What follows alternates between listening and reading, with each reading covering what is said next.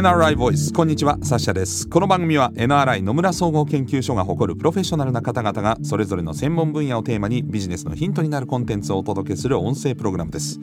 今回お話を伺うのは金融デジタルビジネスリサーチ部エキスパートリサーチャー石川純子さんです。よろしくお願いします。よろしくお願いいたします。石川さんは日本銀行アメリカコロンビア大学大学院を経て2016年に NRI にキャリア入社されまして中央銀行や監督当局による政策対応デジタル通貨の運営を考える研究会の企画運営イギリスヨーロッパのマクロ政策運営調査に携わられていますさて今回のシリーズではですね中央銀行が発行するデジタル通貨 CBDC この最新動向をテーマに伺っているんですが3回目の今回はどんなお話でしょうか？はい。今回は海外先進国における CBDC の検討状況についてお話しさせていただきます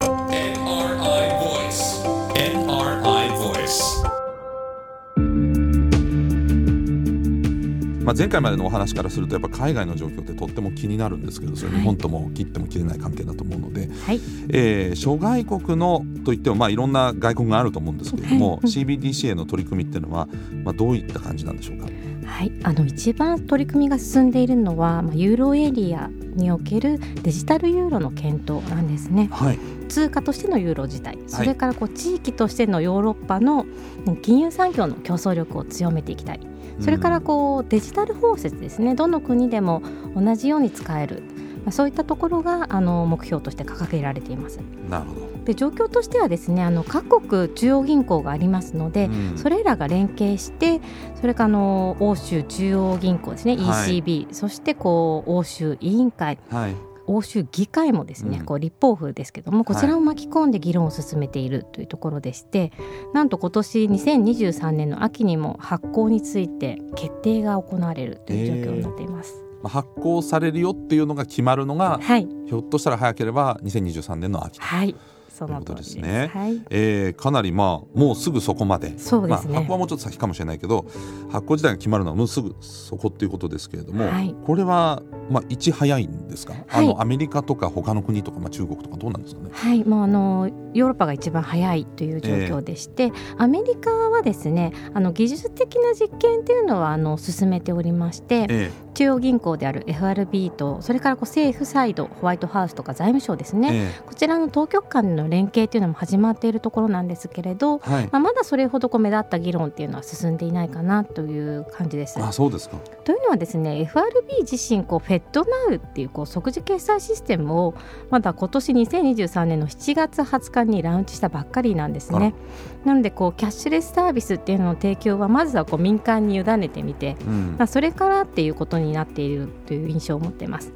ただですねあの今後こう海外でヨーロッパでそれこそ議論が進はいむですとか、あるいはこう金融安定の観点からやっぱりセントラルバンクの、まあ、デジタル金主がいるよねっていうことがなってくれば、まあ、議論が加速していくっていう可能性はあるので、まあうん、注視はしていきたいなっていうところですね。フェッドナウははい、デジタル通貨ではない。デジタル通貨ではなくて民間の決済サービスの,、うんあの効率化というところなのでね。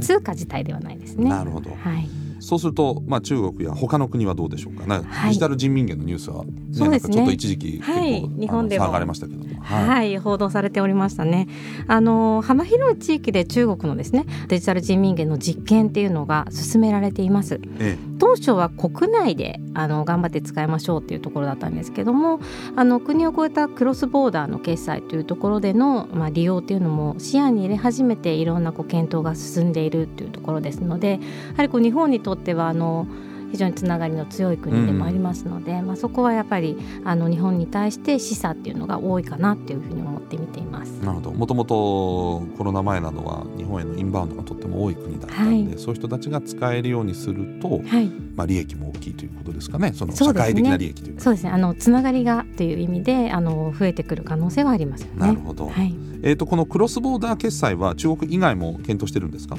はい、あのー国際機関である国際決済銀行 BIS と呼ばれる機関ですけれども、えここがいろんな国の中央銀行とそれこそこの中国もそうですけども、ええ。協力して実験を進めているという状況です。えはい。でこのクロスボーダーの決済っていうのは例えばこう海外の労働者が自国にお金を送ったりあるいはこう留学している家族にお金を送ったり、それからこう個人利用のこう海外オークションの利用とかっていうところで実はこうじわじわニーズは増えている領域ではあります。はい。でただこう手数料が高いなっていうところですとか、うん。こう送金で受け取るまでに時間がかかってしまう。はい。それからこうそこで一体今どこでどうなってるのかっていうのが見えないっていうようなところなど、はい。課題が結構多い領域なんですね。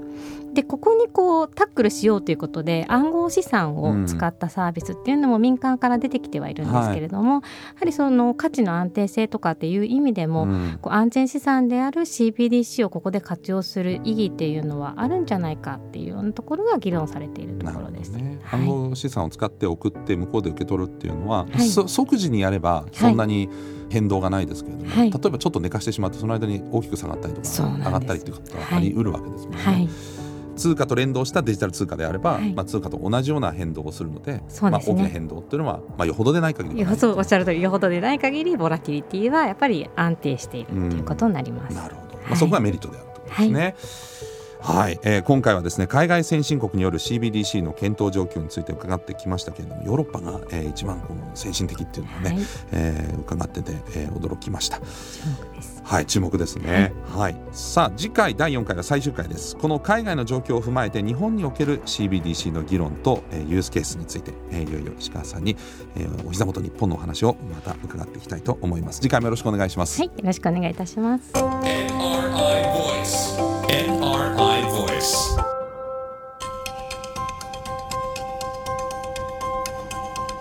NRI ボイス。この番組は Apple や Google などのポッドキャストのほか NRI のウェブサイト内からもお聞きいただけます。NRI ボイスで検索してチェックしてみてください。最終回も引き続き金融デジタルビジネスリサーチ部エキスパートリサーチャー石川純子さんにお話を伺います。ナビゲーターはサッシャでした。